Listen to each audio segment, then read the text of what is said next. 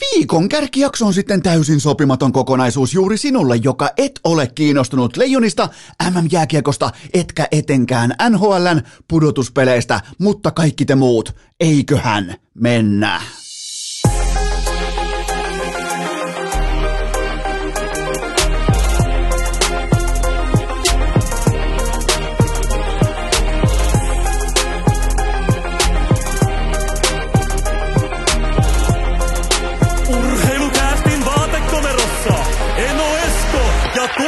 Tuottaja Kope. Tervetuloa te kaikki mitä rakkahimmat kummikuuntelijat. Jälleen kerran viikonlopun jälkeen urheilukästin mukaan on maanantai 16. päivä toukokuuta ja jumalauta kuoli perjantaina aurinko paistaa. Asfalttitie on kuuma, Eno Esko köröttelee lahesta, lahen tuntumasta maaseudulta kohti Tamperetta jääkiekon MM-kisoihin. Ei pelaamaan, vaan katsomaan puti puhtaasti fanina. Ei ollut mitään hajua, että missä lippu sijaitsee, kaikki kortit pöydällä, kaikki tavallaan niin kuin, äh, kivet kääntämättä, mahtava keli, loistava kisatunnelma. Suomalaiset fanit hatun nosto jo tässä kohdin, nimittäin ei mitään ördäämistä tai äh, kenties ulkomailta äh, tuttua tällaista Las Palmas käyttäytymistä, koska kun niitä kisoja on ollut vaikka tuolla pitkin Ostravaa tai erittäin olut myönteisiä äh, panimomaita, niin joskus on lähtenyt vähän niin kuin toi avausilta enemmän tai vähemmän henkseleistä, jopa niin kuin sivuraiteen puolelle. Täytyy sanoa, että Suomi-fanit todella tyylikästä käyttäytymistä välittömästi perjantaina ja mun on pakko myöntää, että mm, muhun puras jonkin näköinen nostalginen kisatunnelma. En tiedä johtuko siitä, että Tampereelle autoparkkiin siihen Sorsa-puiston kupeeseen vanhan opiskelukämpän aivan takapihalle likimain. Siitä vähän kävin käppäilemässä yliopistolla, kävin journalistisen laitoksen siellä käytäviä vähän tuoksuttelemassa, että täällä se nuori Esko, kuulkaa, täällä se vanno. Sen nimeen, että journalismilla muutetaan maailmaa ja siitä pikakelausta suurin piirtein tuollain viisi, äh, viitisen toista vuotta eteenpäin ei muuten muutettu maailmaa, vaan ollaan kalsarit jalassa vaatekomerossa keskellä maaseutua erittäin matalan budjetin vaatekomerossa yksin puhumassa mikrofonille, joten tota, ne tavallaan ne ideologiset haaveet sieltä journalistisen sitä tiedotusopin laitoksen oikein sitä mediajohtamisen ää, laitoksen kupeesta, niin sanotaanko, että ne on tässä 15 vuoden aikana, kun mä silloin lähdin käymään jääkiekon, se oli 2009, kun mä muuten lähdin Tampereelta käymään, olisiko ollut Saksassa tai Sveitsissä vai missä ikinä olikaan jääkiekon MM-kisat, sanoin, että okei, hei, mä oon pois tästä ryhmätyö, äh, ryhmätyöstä, joku jonkinnäköinen niin kuin kandiryhmätyö.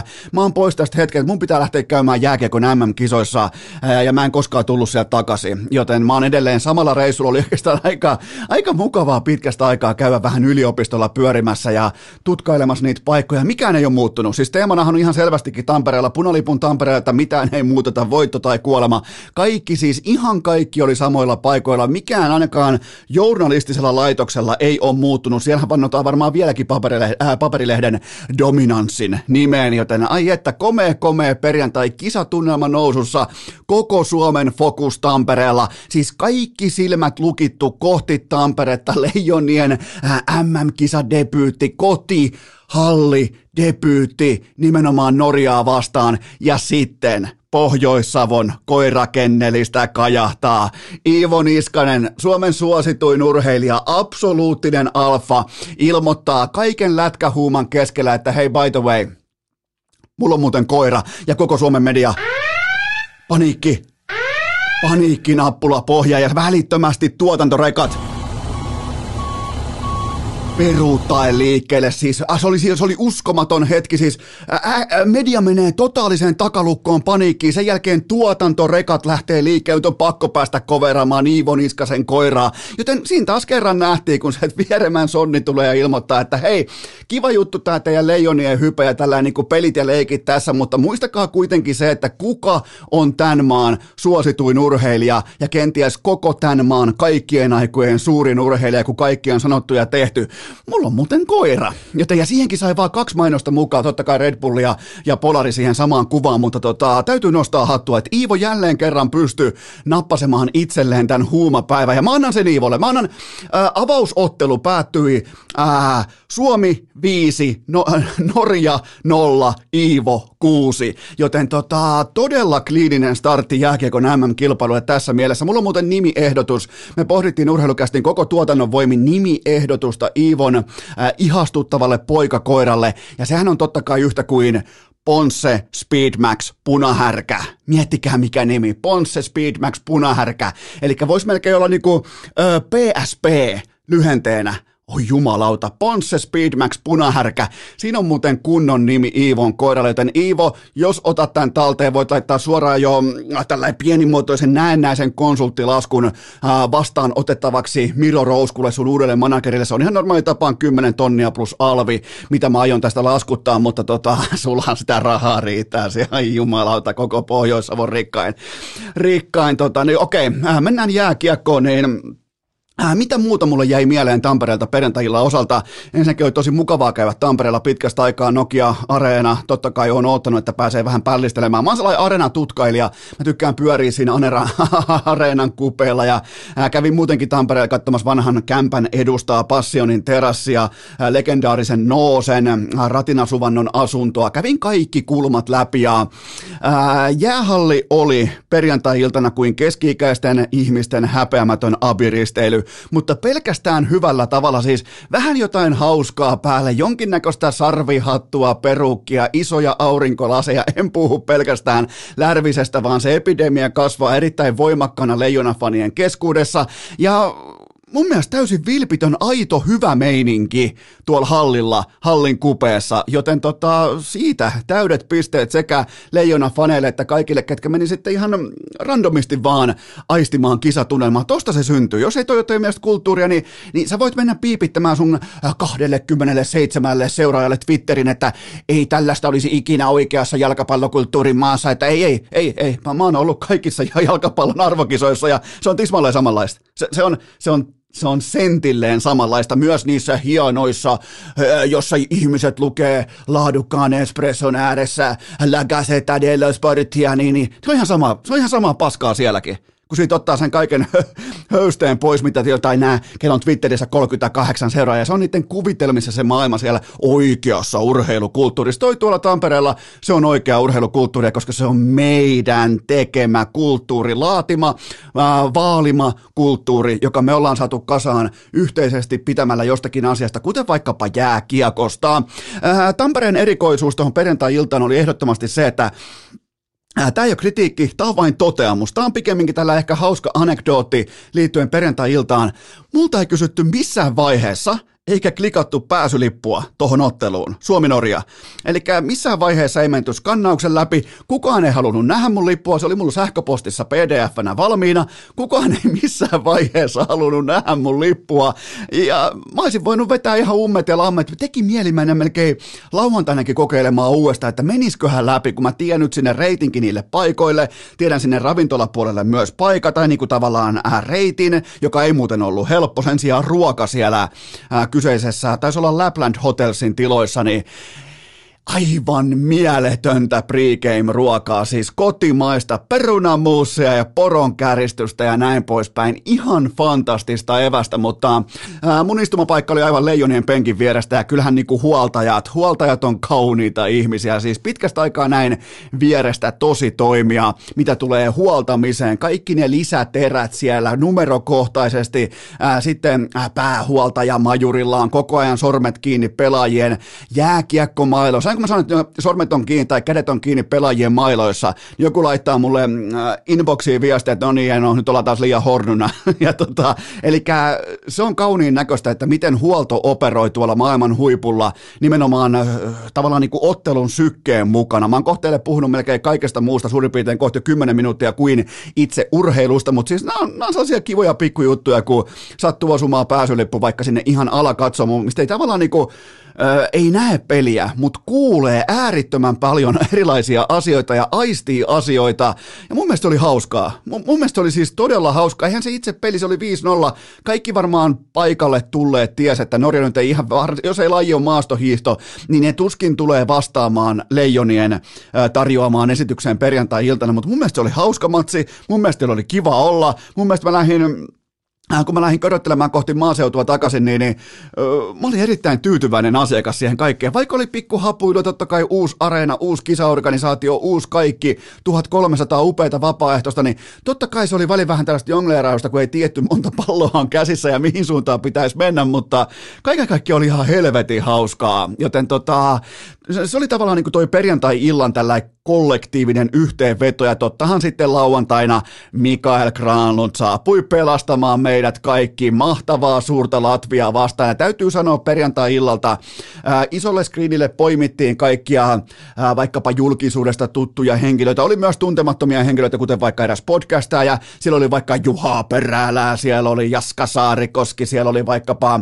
ää, Esa Tikkanen, Mikko Koivu, mutta kyllähän yleisön reaktio nähdessään isolla taululla Mikael Granlundin, niin kyllähän se kertoi ihan kaiken. Poika on tullut kotiin, se, se kultapoika on tullut kotiin ja se kontakti tai tavallaan se yhteys suomalaisen kiekkofanin ja Miken välillä, niin e, e, eihän sitä pysty feikkaamaan. Se piti kokea tuossa tilanteessa, tuossa hetkessä, suurin piirtein viiden sekunnin annoksena, niin sitähän ei pysty mitenkään tavallaan niin kuin esittämään tai sitä ei voi mitenkään jos siellä olisi joku vaikka hypemään huutamassa, että hei Mikke taululla, että nyt hei kaikki mukaan, niin se olisi ihan täyttä roskaa. Mutta nyt kun se syntyy autenttisesti, yhtäkkiä Mikke taululla ja koko yleisö standing ovation ja he siellä vedetään jo valssia katsomossa ja aalto kiertää, niin, niin kyllähän se on meidän oma poika toi Mikael Granlund. Ja, ja muistakaa myös se, että nyt kun Mikke tuli kisoihin, niin aina voi lähteä torille, menkää käymään osoitteessa hikipanta.fi, ostakaa koko kiekkokarnevaalin upein teepaita, joka muuten näkyy myös isolla screenillä upeasti perjantai-iltana. Annetaan Miken tiimoilta tuon lauantai-illan 2-1 voittomaalin tuuletuksen puhua puolestaan. kyllähän se kertoo, kun sieltä tullaan kaikkien miljoonien jälkeen, kaiken kokemuksen jälkeen, kaiken legendastatuksen jälkeen ja laitetaan Latviaa vastaan lauantai-iltana alkusarjan toisessa matsissa peli kahteen yhteen ja sieltä tulee sellainen vapautunut, aika niinku riahakaskin tuuletus kotiyleisössä, sellainen let's fucking go tyyppinen, niin, niin kyllähän se kertoo, että tuolla pojalla on ihan oikeasti leijona rinnassa ja leijona sydämessä niin kuin aina ollut. Ja sen takia Mikael Granlund on mun mielestä yksi suurimmista leijona pelaajista koko tässä sanotaan, kun puhutaan 2000-luvusta, niin se, se, on, se on aina parhaimmillaan, koskaan ei jätä kiveäkään kääntämättä ja aina kun se puhuu leijonista, monethan siis puhuu, että olisi tosi kova kunnia tulla kyllä, mutta voi hitto, kun vasemman jalan pikkuvarpaan. Kynsi on paskana, niin ja mulla on muutenkin kahdeksan kierrosta golfia buukattu tuohon tota, toukokuulle, niin mä en, mä en nyt, et vaikka se olisi suuri kunnia, niin mä menen nyt tuonne golfaamaan, mutta tota, Mikael Ground ei koskaan puhunut eri tavalla kuin hän on toiminut, ja se Suomi-fanien reaktio kohti Mikkeä tuossa perjantai-iltana, niin, niin sehän syntyy näistä hetkistä, koska me välitetään, me ei olla aina kaikista fiksuimpia, me suomalaiset ihmiset, varsinkaan kiekkofanit, mutta me välitetään. Meillä on merkitystä, että miten sitä paitaa kannetaan, miten sitä, ja näähän on kaikki vähän niin kuin, kun ottaa sitten sen kaiken mouhon ja tavallaan niin kuin kansallistunteen ja tietyn fanituksen pois, niin näähän on täysin typeriä lauseita. Eihän järkevän aikuisen ihmisen pitäisi ajatella näin, mutta näin se menee. Ja sen takia me rakastetaan Mikael Granlundia, koska se välittää siitä logosta, ja meillä on tavallaan yhteinen nimittäjä on se, että meillä on merkitystä sillä, että millä jalalla tänne tullaan, millä ryhdillä, onko tukka kammattu, onko kaikki tällaiset pikkuasiat, mitkä tuossa jätkässä kulminoituu, niin, niin se, tekee, se, tekee Mikael Granlundista ehdottomasti leijonien liiderin. Myös silloin jo ihan pikkupenskana, joskus aikoinaan, mä muista, mitä se oli 2009, Äh, se tuli suoraan silloin Oulun salosta Helsinki, eli Hesaa. Tavattiin kolmen sepän patsaalla äh, Helsingin ihan ydinkeskustassa, kun se ei tietenkään saanut ajaa autoa, eikä ollutkaan mitään autoa, kun piti tulla sporalla paikalla. Se katsoo niitä äh, sporia ja ra, raitiovaunuja, siinä se katsoo tukkaan kampaamatta, sellainen pystytukka, 17, vai mitähän se oli, varmaan 17-vuotias poika. Se kattelee sitä Stockmannin seinää ja kolmen sepän patsasta, että on, on täällä kyllä jännää, että ja mä ajattelin, että mikä vitun lanta olkahousu tuolta jostain haukiputtaan alapuolelta tänne on lähetetty, että siis tääkö jätkä on tie ja totuus suomalaisessa jääkekossa. Siis sitä, mä, mä, vähän katsoin niinku kulmia, että onko piilokamera mihin laitettu, että mikä, et, et, et, eihän tämä jätkä voi, ei tämä pikku kaveri tässä, tämä on pakko olla piilokamera ja, ja tota, ei, se oli Mikael Kralund ja, ja sitä jännitti ihan hirvittävästi ja se oli sen ensimmäinen jättimäinen kansijuttu silloin urheilulehdessä aikoinaan ja, ja tota, ja, ja silloin nyt tällä hetkellä koko porukka reppuselässä ja, ja se on niinku absoluuttinen leijona legenda, niin kyllä on, kyllä on pitkä matka tultu ihan oikeasti näin niin kuin lempääläisittäin siteerattuna, niin on tultu todella pitkä matka sieltä, missä se ihmetteli jotain kolmen sepän patsasta, kun silloin, silloin itsellä patsas hallin edustalla Suomessa, joten tota, eh, kyllä toi, kyllä, ja täytyy muuten sanoa vielä tuosta 2-1 voittomaalista, että mä annan kollektiivisen suositteen kaikille leijona-pelaajille. Tehkää maalinen jatkossa. Nyt kun tämä, vaikka varsinkin tämä alkusarja jatkuu nyt vaikkapa USA ja Ruotsi otteluilla, niin tehkää maalinne. Tämä on mun pyyntö. Tehkää, tämä oikeastaan kaikkien kiekkofanien pyyntö hallilta. Tehkää ne teidän skorauksenne vasta 10 minuutin jälkeen per erä. Ai minkä takia 10 minuutin, 10 peli, äh, pelatun minuutin jälkeen? Äh, no sen takia, koska mm, Öö, mä oon aika hyvä pelaamaan muuttuva labyrintti peliä. Muistatte varmaan sen lautapelin aikoinaan, niin, niin mulla ei ollut palaka. Mä oon siis 27-kertaisen Jukolan viestin kävijän poika. Mulla ei ollut mitään toivoakaan ehtiä välillä käymään ää, vessassa, vähän haukkasemassa, ehkä juomassa jotain ja sen jälkeen katsomaan. Vaikka siis selvinpäin, kirkas askel, raikas jalka, terävä mieli, ei palaakaan. Ja jos siihen laitettaisiin vielä kaljaa koneeseen ukkometsä soimaan, niin kukaan tuolla hallilla ei kerkeä yhtään mihinkään. Jos sun pitää tehdä valinta, se on joko pelkkää jääkiekkoa, tai sitten se on, se on kaljaa ilman jääkiekkoa, se on ruokaa ilman jääkiekkoa, mutta yhdessä tämä konsepti ei toimi. Mä oon siitä elävä esimerkki. Mä nimittäin otin kakkos-kolmon kolmoserän välissä, mä otin tavoitteeksi, että mä eihin käymään siellä ravintolatiloissa. Ja, ja erätaukohan on, mitä se on, 18 minuuttia vai jotain vastaavaa. Niin ihan ok juoksina, kymppi alle 44 minuuttia, niin ei minkäännäköistä palakaa. Ei, ei, ei siis mä olin, mä olin kanssa, kun oli pelattu jo kolme ja puoli minuuttia kolmatta erää, vai olisiko jopa neljä minuuttia pelattu, vaikka siis ihan hikihatussa operoin, koska jälleen kerran on tehty halli, jos on liian pienet käytävät. Ei, ei siellä ole toivoakaan päässä yhtään mihinkään. Ei, ei siis ei todellakaan. Joten se on se syy, minkä takia, kun nyt kun yleisö katsoo, äh, katsoo näitä otteluita, on ollut mediassakin juttua siitä, että minkä takia erien alueeseen ei ole ketään hallissa, niin sen takia, että ne on yrittämässä ostamassa olutta tai vaikkapa karkkipussia tai popcornikulhoa, puhumattakaan niistä kaikista VIP-lipuista. VIP-tilat on siellä pitkin hyvä, ettei Tamperetta, kun taas ne paikat on aivan toisella puolella hallia. Ja sitten kun siitä lähdetään laittamaan jostain, jostain Forssasta kolme, kolmen ison tuopin jälkeen joku, joku tota herrasmies pyörimään sinne ilman karttaa pitkin hallia, niin siinä ei ole mitään toivoakaan ehtiä sinne katsomaan. Eli näistä nyt tulee ihan selvästi joko tai kisat, se on joko kaljaa tai jääkiekkoa, ja mo- molemmat ei toimi, koska Suomessa ei tietenkään saa viedä mitään sinne katsomaan, kun tämä on niin saatanan ää, typerä maa, mitä tulee nimenomaan näihin rajoituksiin, mutta tota, se on se syy. Mihinkään, ja mä, mä ihan täysin vielä niinku urheilu, jopa niin kuin verkkarit jalassa, tennarit sidottuna jaloissa, niin mä en ehtinyt käymään siellä ja takaisin. Joten tota, mä, mä niin kuin asetin siihen standardin ja mäkään en ylittänyt sitä. Joten siitä on kyse, miksi halli on tyhjä. Siellä myydään premium-lippuja helvetin kalliilla, siis puhutaan 700, 800, 900 euron lipuista, ja sä et kerkeä sillä sun tiketillä sekä katsomoon että väliajalla sinne vippitilaan, vaikkapa, vaikkapa oluelle. Ei mitään palaakaan ei, ei, ihan sama, ootko usein polttaa tai kuka tahansa, niin sä et ehi tekemään molempia asioita. Se johtuu siitä, ähm, sekä Sakari Manniselta että Mikael Granlundilta nähtiin lauantaina ensiluokkaista ajoittamista tässä asiassa. Molemmat teki maalinsa vasta kymmenen pelatun ää, minuutin jälkeen erittäin, joten tota, ää, silloin yleisökin ehti nähdä näitä maaleja ihan paikan päältä, mutta muuten se on sitten aivan saatanan vaikeaa. No se on kylmästi, se on kaljaa tai jääkiekko ja siinä voi jokainen sitten heittää kolinkonsa ilmaan. Ää, sitten realistinen pala elämää, yritetään puhua vähän myös urheilusta. Ää, onnellisuus totta kai aina ja ikuisesti määrittyy sen mukaan, mihin sä asetat sun tavoitteesi elämässä. Ää, nyt lauantai-illasta saakka on masenneltu sitä kollektiivisesti, että miten nihkeetä, mi- mi- miten se oli noin nihkeitä toi leijonien pelaaminen.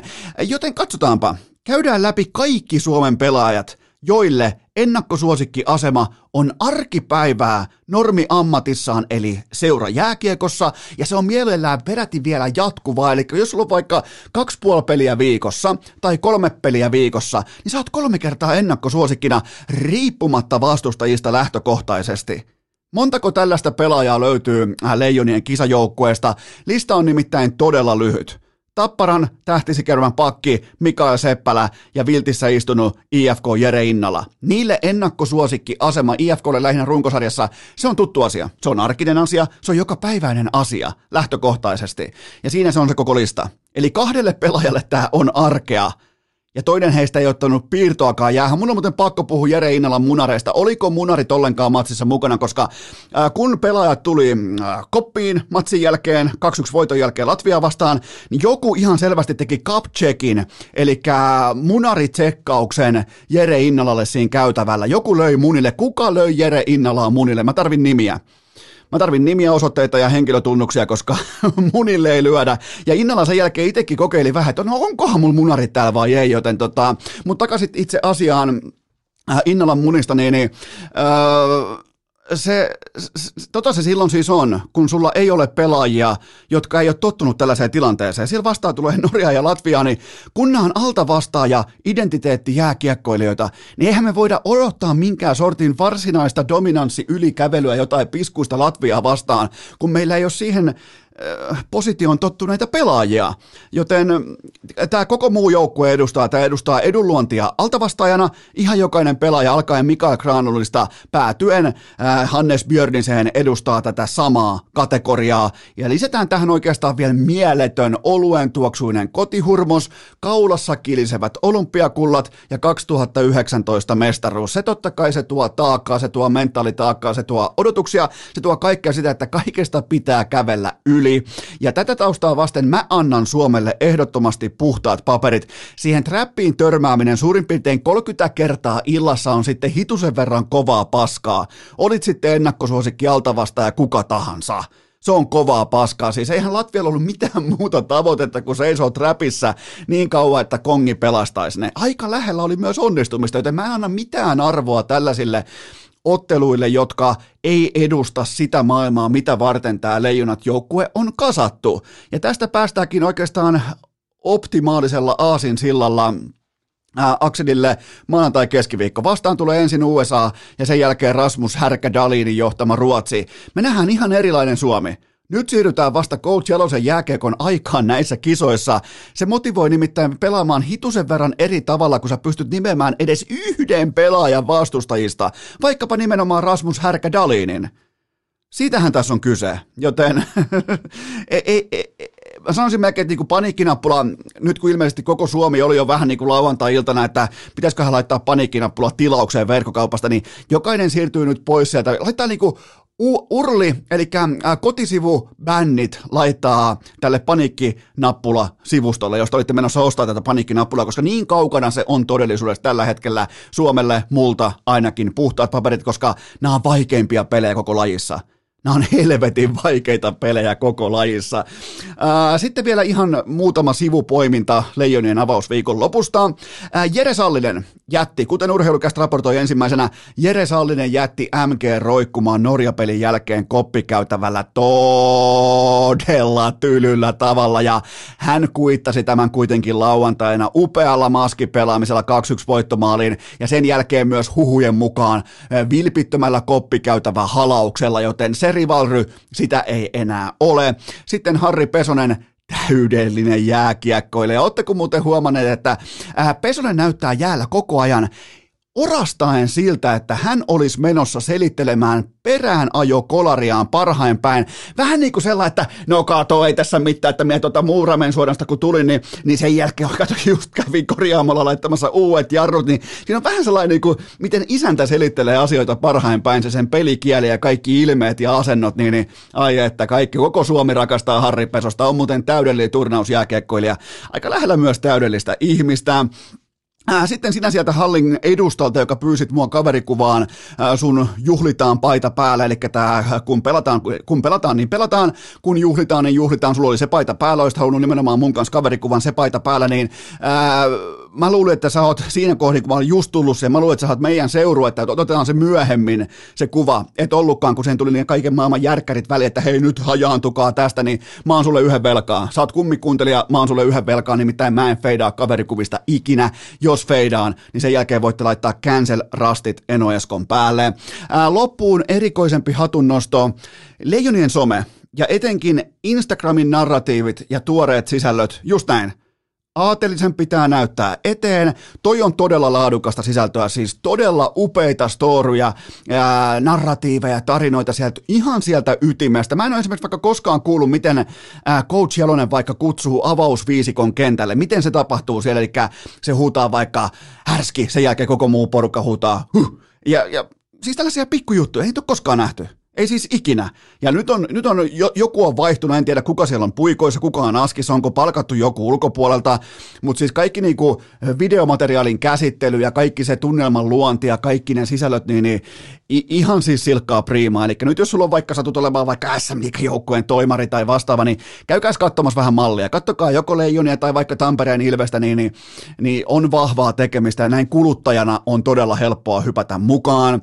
Ää, sitten vielä viimeinen poiminta on se, että vaikka nyt ei ole sopiva aika puhua saunailloista, niin mä ilmoittaudun nyt jo tarjoilijapojaksi Härskin ja Iivon saunailtaan, josta raportoi ensimmäisenä Iltalehden Santtu Silvenoinen paikan päältä Kuopiosta. Tulee muuten Iivo Alamäen ensi kaudella kovaa alas, kun se viettää kesän Härskin rasvakeittimen vieressä. Nyt pidetään pieni tauko ja sen jälkeen jatketaan. Urheilukääst! Kaivohuoneen loputtoman piikin siirtely jatkuu tälläkin kaudella. Tähän välikköön on teille huippunopea kaupallinen tiedote ja sen tarjoaa EA Sports. It's in the game, nimittäin NHL 22, se on nyt EA Playssä. Eli EA Play on paikka, missä voi pelata kaiken maailman pelejä kuukausimaksulla. Se on 399 kuukaudessa. Siellä on muitakin urheilupelejä. Siellä on Maddenia, siellä on jokaiseen lähtöön, siellä on baseballia. Ihan siis kaikkiin makuihin löytyy urheilupelejä, joten NHL 22 nyt EA Playssä ja NHL 22 nimenomaan tämä kyseinen peli nyt myös MM-turnauksen kokoonpanopäivitykset kerran turnausohjelman, eli kaikki on reaaliajassa tällä hetkellä, kaikki kokoonpanot, kaikki on fiksattu viimeisen päälle tätä MM-turnausta silmällä pitää, joten menkää osoitteeseen ea.com ja tsekatkaa EA Sports Suomen äh, somekanavat vaikkapa Instagramista ja muistakaa se, että EA Sports, it's in the game. Äh, tähän kylkee myös toinen huippunopea kaupallinen tiedote ja sen tarjoaa urheilukästi niin liikku kuntokeskukset. Äh, älä jähmäty sohvalle, älä vedä liian pitkiä päiviä vaikkapa jääkekon kanssa, vaan käy laittamassa ne erittäin arvokkaat toistot sisään. Maanantaista keskiviikkoon käy testaamassa kellon välillä 16-19, ota vaikka kaveri mukaan ensitestaja, äh, ensitestajat, ensikertalaiset, menkää ilmaiseksi tote toteamaan laatu, etäisyydet, ilmastointi, viihtyvyys, kaikki. Se löytyy osoitteesta liikku.fi, joten menkää testaamaan. Älkää jättäkö laittamatta toistoja sisään. Pitäkää keskikropastanne huolta. Maanantaista keskiviikkoa kello välillä 16.19 liikku.fi. Tähän kylkee vielä kolmas kaupallinen tiedote, koska jääkiekon enemmänkin nyt, nyt kiinnostaa. Nyt kaikkia kiinnostaa aivan poskettomasti. Nimenomaan urheilukästä täälläkin on miljoona kuuntelijaa. Sportscar Center, onko sulla kesäautounelmia? Anna ne sun haavees 30 vuoden rautaisen ammattitaidon käsiin, nimittäin mukana kannettu haave muuttuu pitkässä juoksussa vain taakaksi, jos ei sitä laita toteutukseen scc.fi. Siis ota vaikka Concierge-palvelu, sulla on joku varmaan näkemys sun unelma-autosta, sun kesäautosta, mistä tahansa. Ne löytyy samasta osoitteesta kaikki. scc.fi, muistakaa SCC nyt myös Oulussa. Menkää osoitteeseen scc.fi ja laittakaa haaveet todeksi. Urheilukääst! Teikit yhtä kuumia kuin härski Hartikaisen rasvakeitin! Sunnuntai-aamu, tulospiilo, aamukahvia, Eno Eskon inboxissa, tuottaja Kopen legendaarisessa kysymyssäkissä. Varmaan äh, suurin piirtein 109 viestiä jonossa kaikkien näiden matsien jälkeen. Katsokaa, kun hommahan menee niin, että mun pitää vaalia mun unta, yöunta siitä syystä, että mä pystyn muodostamaan mielellään yli kolmenkin sanan fiksuja, ei välttämättä fiksuja, mutta mahdollisimman lennokkaita lauseita tässä työssä, jota mä teen, eli istun kalsaritilassa vaatekomerossa, äh, joten tota, mä joudun menemään aina nukkumaan. Mä katsoin totta kai livenä nyt sitten Carolina Boston Bruins Game 7, mutta sen jälkeen välittömästi pehkuihin ja uskomattoman laadukkaat äh, VHS-sulkeiset välittömästi sunnuntai-aamuna. Ja sen jälkeen kun mä pääsin mun projektin kanssa maaliin tuossa varmaan ehkä kolmen aikaan iltapäivässä vähän ennen sitä, niin herra Jumala sitä kysymysten ja kommenttien ja viestien määrää inboxissa. Ja, ja tämä kertoo siitä, että kun on se Game 7, kun on tämä vaihe NHL-kaudesta, niin onhan teidän mielenkiintoarvo jotain aivan täysin tyrmistyttävää. On, onhan se kuitenkin, sitäkään ei pysty feikkaamaan. Sitä joko on tai ei ole. Ja täytyy sanoa, että NHL Suomessa hengittää aika mukavalla tavalla juurikin tällä hetkellä. Joten teiltä, rakkaat kummikuuntelijat, tuolta tuottajakopen klassisesta kysymys riippu keinu säkistä ensimmäinen pohdinta pöytään. Oliko Toronto ja Tampan Game 7 enemmän isäntien sulamista kuin vieraiden sankaruutta? Äh, kukaan ei sulanut kenenkään ei tarvi hävetä. Ja mä sanon, tämän, äh, mä sanon tämän täysin vilpittömästi siitäkin huolimatta, että mä en voi sietää Toronto äh, Maple Leafsin GM Kyle Dupasia, jonka pitäisi olla vankilassa. Myöskään Kyle Dupasin piikkiin tätä kaikkea tällä kertaa. Siis ison kuvan voi vierittää hänen piikkiinsä, mutta mun mielestä Toronto Maple Leafs on ainakin päässyt pois paskahousujen tällaisesta leimasta siltä osin, että se ei se ei tullut pienenä tonne kaukaloon. Itse asiassa pelasi todella laadukkaan jääkiekkoottelu ja, ja joskus se varianssi, kun se purasee sua väärässä paikassa, niin totta kai tulos on silloin sun kannalta negatiivinen, mutta mun mielestä oli laadukas jääkiekkoottelu öö, ja mun mielestä se on todella harvinaista, että jopa ainutkertaista tämän Matthewsin Toronton kanssa, että sen putoamispelin tiimoilta ei tule mitään polemiikkia tai mitään selittelyä tai sellaista, niin kuin, että mun tekisi mieli lähteä tekemään meemejä tai heittämään jengiä bussin alle. Mun mielestä oli kunnon taistelu, oikein kunnon vääntö,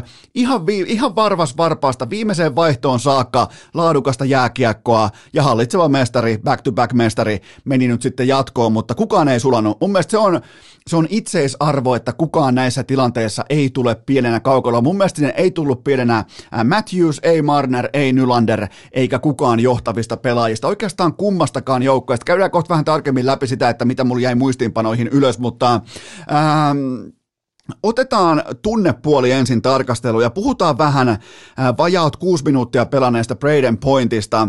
Kaikki varmaan näki, jotka katsoivat tämän pelin, mitä kaikkea tapahtui. Eli jalka meni, jalka ei kantanut, kävi, teki kaikkensa, että olisi pystynyt pelaamaan. Siis herra Jumala, kun pystyy oikein aistimaan sen, että toi ei muuten pystynyt astumaan tolle oikealle jalalle ja se yrittää niinku äh, viimeisen päälle taistella itseään liikkeelle pakon edessä. Game 7 vieraskenttä, hallitseva mestari, niin toi tahto, toi tunnetila ja se halu mennä auttamaan omaa joukkuetta, niin toi on siis jotain aivan täysin uskomatonta ja kaikkien kanssa pelaajien reaktio, siis kuinka ne kävi halaamassa hyvin todennäköisesti itkevää Braden pointtia siellä vaihtoaitiossa, joka kieltäytyi lähteä pois sieltä vaihtoaitiosta. Se ei pelannut enää vaihtoakaan, mutta se jäi sinne aition istumaan kundien kanssa. Ja jokainen pelaajista, siis nämä tuplamestarit ja kaikki, niin ne ottaa siinä vähän niin kuin astuu siitä Game 7 fokus tavallaan niin kuin fokuksen ytimestä sekunniksi sivuun, käy halaamassa, käy niin kuin, siis uskomaton hetki. Et, et, niin ne, ne ties kuinka tärkeä tämä hetki tai tilanne tai just nimenomaan tämä seiska-ottelu, joukkueen kantaminen, kuitenkin Braden Point tehnyt eniten maaleja NHLn playoffeista vuodesta 2020 alkaen, niin ne ties, että kuinka tärkeä ja kuinka paljon tuo jätkä elää näistä hetkistä, kun ku, kuinka paljon se on pystynyt kantaa tuota porukkaa ja kaikki kävi halaamassa ja oli sellaisia ihan lyhyitä tunteellisiakin hetkiä siinä, niin mulla meni kylmät väreet. Mulla on pakko myöntää, että jopa niin kuin tulospiilostakin koko matsin katsojana, mulla meni kylmät väreet keskellä aamua siinä kanssa, kahvikuppi, tuottaja kope tossa ja, ja totesin, että vittu, tää on aitoa. Et, et, et meni nyt jatkoa kumpi tahansa, niin tämä tässä on aitoa, joten se jäi tuosta matsista ehkä päällimmäisenä mieleen, mutta Toronton top kolme mennään vähän syvempään syvämpään data-altaaseen uimaan. Toronton top 3 tuotanto, tonttituotannossa tässä Game 7 Tavares, Nylander, Matthews, ja se on tietenkin tismalleen sitä, mitä sä haluatkin sen olevan, varsinkin kun niillä on YV-pelaamisessa, niillä on koko salarikäppinsä on kentällä samaan aikaan, eli Matthews, Tavares, Marner, ää, Riley ja kuka unohtuu? Ei kukaan, koska siinä oli viisi pelaajaa. Niin tota, toi on tismalleen sitä, että kun sä urheilussahan sun, joukkueurheilussa sun tavoite, oikeastaan ainoa taktinen tavoite, tavoite on se, että sä luot parhaan maali odottamaan, parhaan sauman menestyä niille urheilijoille, jotka on sun joukkueen parhaita yksilöitä. Siitä on kyse joukkueurheilussa, ja Toronto onnistui tässä oikeastaan täydellisesti. Ne sai luotua tekopaikat niille pelaajille, jotka, joille se paikat tai tontit haluaakin. Tämä oli nyt se kadonnut vire Andrei Vasilievskiltä. Suurmestari astui esiin jälleen kerran katkaisuottelussa se on, se on masentavaa, kun toi maalivahti onkin jälleen yht, yhtäkkiä se on iso ja se on helvetin nopea ja, ja se, ei, se ei flinchaa, eli se ei niinku, kovista silmän räpäytyksistään huolimatta ennen kiekon putoamista, niin ainakaan kiekon ollessa pelissä, niin siinä ei varsinaisesti silmät ei, silmät ei hapuile. Todella varma esitys. Tämä oli nyt sitä Vasilievskia, mitä mä, mihin mä muurasin mun sementin sen osalta, että Tampa Bay Lightning menee tästä ottelusarjasta jatkoon, joten tämä oli se Vasilievski vihdoin ottelu numero seitsemän. Ää, mun tekee mieli jopa heittää pienimuotoinen selittely punalippu Leafsin puolesta. Kyllähän se Justin Hollin Toronton huonoimman pakin according to Toronto Sun, se estämisjäähy, niin siitä tavarasta teki maalin, niin täytyy sanoa, että paha teki. Eikä ainoastaan Toronto fanien puolesta, vaan jääkiekon puolesta. E, e, et sä, et sä voi antaa tuosta obstruktiovirhettä tuollainen niin söpö törmäilyautojen pienmuotoinen kylkikylki törmääminen. Se oli siis tavariselta todella lahdukas tilanteko itselleen, ja siihen nyt sattuu vaan osumaan samaan kattaukseen tämä Justin Hollin todennäköisesti melko fyysinen perse, joten mä, mä en tykännyt tästä vihetyksestä yhtään, en siis en yhtään, ja tämä oli kuitenkin Tämä oli täysin erilainen tapa pudota Torontolta kuin aiemmin. Tämä meni tuuma tuumasta mestarisuosikkia vastaan, ja tämä oli, jos on vaikka Montrealia vastaan pudottu tai vastaavaa, niin nehän on ollut jotenkin sellaisia, että niin netti on täynnä meemejä ja tekee mieli ilkkua ja nauraa, mutta mun mielestä se, mikä on oleellista, kenenkään ei tehnyt sunnuntai-aamuna mieli ilkkua tai nauraa. Ei välttämättä edes Montreal-fanien, koska toi oli kunnon taistelu, toi oli laadukas jääkiekkosarja, ja lopulta parempi maalivahti, lopulta ehkä kuitenkin se tietty rauhallisuus ratkaisuhetkillä vei Tampan ri, rimaa siis minimaalisella marginaalilla Tampa jatkoon, mutta mun mielestä koko kenttä täynnä enemmän tai vähemmän sankareita ja nolla petturia. Seuraava kysymys. Kuka on Nick Paul ja onko hän sukua Jakeille ja Loganille? No siis klassinen Joel fucking Kiviranta tarina, että ei nyt sentään ihan mikään Max Talbot tai Ruslan Fedotenko, mutta kuitenkin, niin tämähän on siis, tämähän on siis Suomen kaataja äh, M-finaalin jatkojalta vuosi sitten. Mä oon unohtanut koko M-finaalia ja sen, että Suomi pelasi missään finaalissa ja siis 2021, koronavuosi, jos joku vielä muistaa. Mulla on, siis, no mun täytyy myöntää, että noin kisat on hävinnyt mun kalenterista kokonaan. Mulla ei ole siis minkäännäköistä muistikuvaa. Nyt ehkä pystyn kaivamaan, että laittoi takatolpalta tyhjiin jonkun paluukiekon jälkeisen poikittaissyötön. Jotain tällaista tapahtui, mutta toihan on siis Suomen kaataja. Eli siis meille ihan olisiko jopa vihapelaaja, legenda Nick Paul. Kaikkihan nyt tiesi, että Nick Paul tulee Game 7 vahvasti esiin, mutta Paul katsoi, että jaahas, Braden Point sivussa ja Kutserov. Kutserov mun pitää sanoa, että se oli tässä Game 7, se oli paska. Et, et, niin kuin mä en lähde mitenkään kuorruttamaan sitä faktuaalista raporttia, minkä mä hänestä kirjoitin. Hän oli ihan sysipaska. Aivan kammottava esitys tässä Game 7, joten ää, Nick Paul, meille kaikille tuttu kaveri, niin hän totesi, että joo, point-sivussa Kutserov sysipaska, astunpa esiin. Eka kertaa elämässä yli 22 peliminuuttia tauluun, kaksi maalia ja toinen maaleista menetysharhautuksella. Mikään ei ole kauniimpaa kuin nelosketju grindajan menetysharhautus, joten tota, Ää, mukana oli muuten myös Nick Paulilla ää, nimi, joka me kaikki tunnetaan, oli kummelityylinen Mr. Biginin maaliin syöksymis voima nousu. Vähän tällainen niin kuin Arturi Lehkos-tyyppinen, kypärä eellä maalin perukoille asti, aivan täydestä vaan, ihan ei, ei minkäännäköistä aikomustakaan hiljentää vauhtia ennen kuin, ennen kuin päälaki on siellä verkon perukoilla tai jopa tolpassa, joten ehdottomasti kulttipelaajan elkeitä tässä kyseisessä ottelussa, ja näin ne tarinat syntyy. Toronto ei juurikaan saanut apuja sieltä tähtiloiston takaa, ja, ja mun on muuten pakko mainita vielä Victor Hedman, vaikka ei kysyttykään mitä mä mainitsin silti. Victor Hedman oli vaikeuksissa tässä ottelusarjassa, ehkä vähän yllättävälläkin tavalla yksi NHLn parhaista pelaajista, mutta sit kun piti laittaa munat luukkuun ja luukut kiinni, niin Victor Hedman, Game 7, vieraskenttä, 2-1 johto, oli loput kolme minuuttia ottelusta yhteen soittoon kentällä suorassa match-upissa 60 maalin Auston Matthewsia vastaan.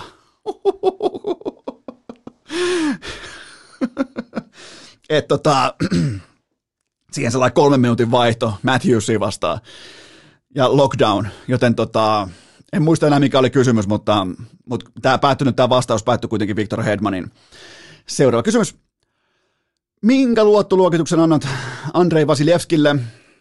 Öö, playoffeissa mies on aina kunnossa, kun hän on kaukalossa, mutta näittekö kättelyjonossa sen oikean käden peukalon vahvan teipin – Varmaan osa teistä teki saman noterauksen, kun se otti kilpikäden pois ja alkoi totta kai asianmukaisesti sekä halata että äh, kätellä vastustajan hävinneitä pelaajia mahtavan tradition mukaisesti, niin olipa vahvassa sinisessä teipissä vedetty vielä silleen, että kun nämä peukalon, nyt, nyt mennään sitten taas sille alueelle, mistä ei välttämättä pitäisi puhua, koska mä en ole lääkäri, mutta voin silti vilkaista, koska äh, mulla on itsellä kanssa mennyt peukku, tämä oikean käden peukku tismalleen sillä tavalla, että nämä nivelsteethän jatkuu tänne suurin piirtein tänne ranteeseen saakka, ja se oli vedetty todella vahva vahvaan tukiteippiin täältä mm, niin kuin ranteeseen saakka, eikä ne ole mitenkään yrittänyt edes kätkeä sitä, totta kai ei ole kauhean todennäköistä, että siellä ollaan ilman kilpeä hirveästi niin kuin esittelemässä, että hei, mulla on peukku poikki, mutta jotain on käynyt ihan selvästi Andrei Vasilievskin oikealle peukalolle, ja mm, mä, mä oon ihan sata varma, että toi hetki otettiin talteen Panthersin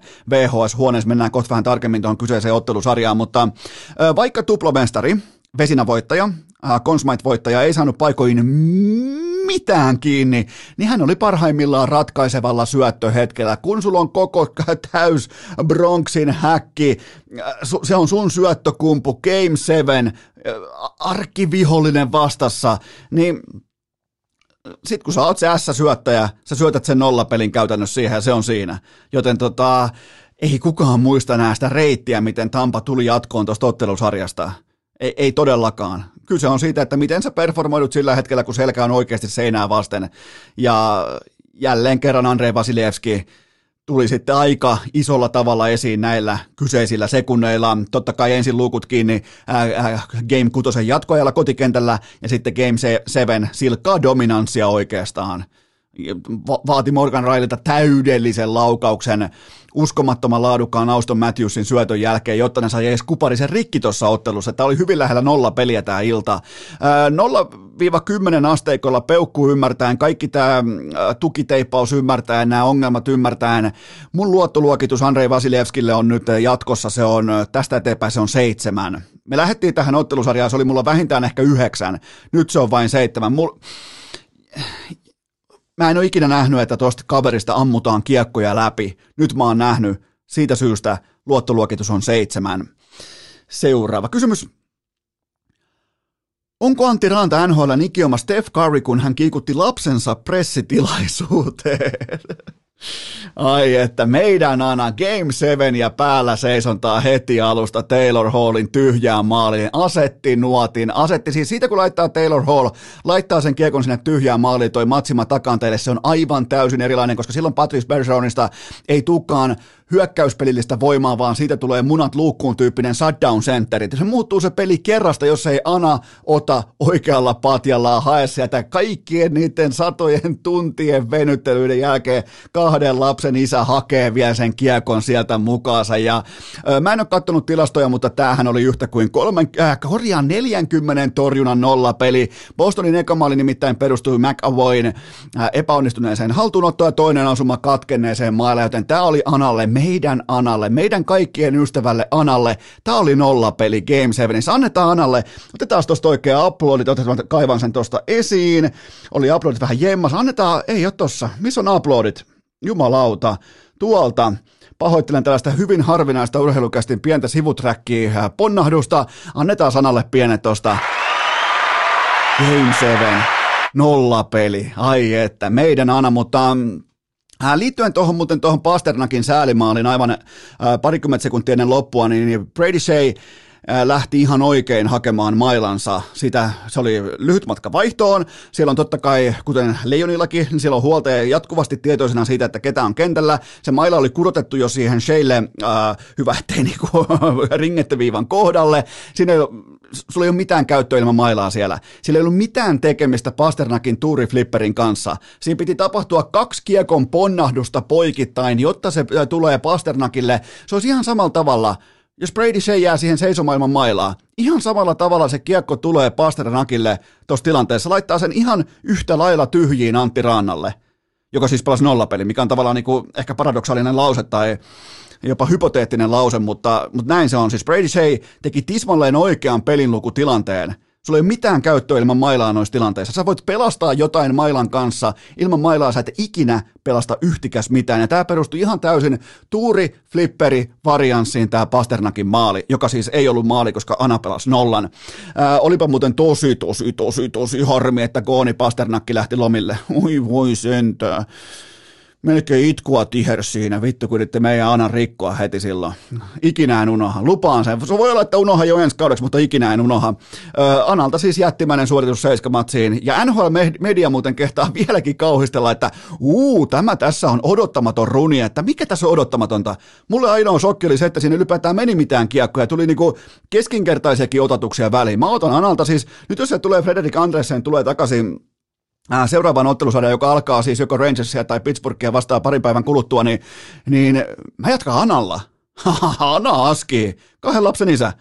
Mä laitan Anan Aski ihan ehdottomasti. Ei tässä ole mitään odottamatonta. Huippuveskari ottaa kiekko kiinni, onpa odottamatonta. Seuraava kysymys. Voittiko Carolina sittenkin treidien takarajan?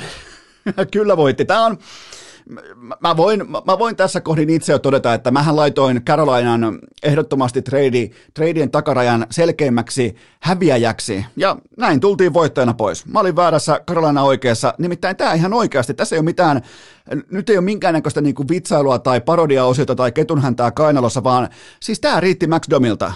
Hän ei ole tehnyt mitään koko keväänä ennen tätä ottelua, ja tämä hyvitti kaiken.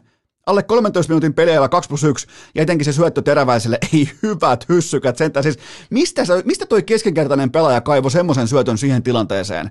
Joten ei tämän isommin voi performoitua Game 7issä. Öö, Tämä on siis, Carolina voitti treidien takarajan tällä, vaikka ei tekisi mitään enää, to, to, vaikkapa toisessa ottelusarjassa. Tämä riitti. Tämä ihan oikeasti, mä oon ihan vakavissani, tämä riitti. Ottelun sankarit muilta osin Anan ja Domin lisäksi, Brett Pesci ja Jakob Slavini. Si- siinä on siis, ne jätti Bostonin alle kahden maalin odottaman yhteensä. Ne oli helvetin paljon operoimassa kentällä suurin piirtein puolta tuntia, ja ne jätti Bostonin alle kahden maalin odottamaan, muun muassa vaikka Brad Marchand 0,11 maalin odottamaan ainoastaan. Eli käytännössä niin kuin, käytännössä nolla, nolla noteraus Brad Marchandilta tähän kyseiseen Game 7. Siitä syystä, että se oli jatkuvasti Peshiä ja Slavinia vastassa ihan koko illan mitassa todella laadukasta. Jos sulle nyt va- ehkä jätti sen niin kuin harmaan sivumaan toi Pasternakin säkäflipperi maali, niin se Carolinan shutdown pelaaminen suurin piirtein kymmenisen minuuttia ennen sitä about, niin se oli ihan täysin fantastista. Se oli nimenomaan sitä, millä Rod Brindamore aikoinaan voitti, oliko 2006 Stanley Cupin mestaruuden. Siis totahan jääkiekkoa Carolina pystyi pelaamaan silloin, kun hän oli itse askissa, aika pitkälti myös samoissa rooleissa, tekemässä tota ankaraa, kovaa työtä keskikaistalla, missä nyt oli vaikka Sebastian Aho todella laadukas. Et jos olettaisiin, että Aholle tuosta maksetaan, niin, niin Ahon suoritus oli todella, todella laadukas nimenomaan puolustuspelillisesti tuossa lopussa, niin kuin oli kaikilla muillakin Karolainan pelaajilla. Siis todella fantastinen johtoaseman pelaaminen. Suurin piirtein 10, jotain 10, ehkä 11 minuuttia putkee. Tilanne ihan täysin kontrollissa. Ja sitten ainoastaan se varianssiflippi, mikä tuli siihen, niin se jätti ehkä osalle vähän sellaiset, että Bostonilla olisi ollut jonkinnäköistä kirivaihetta. Niillä ei ollut yhtään mitään.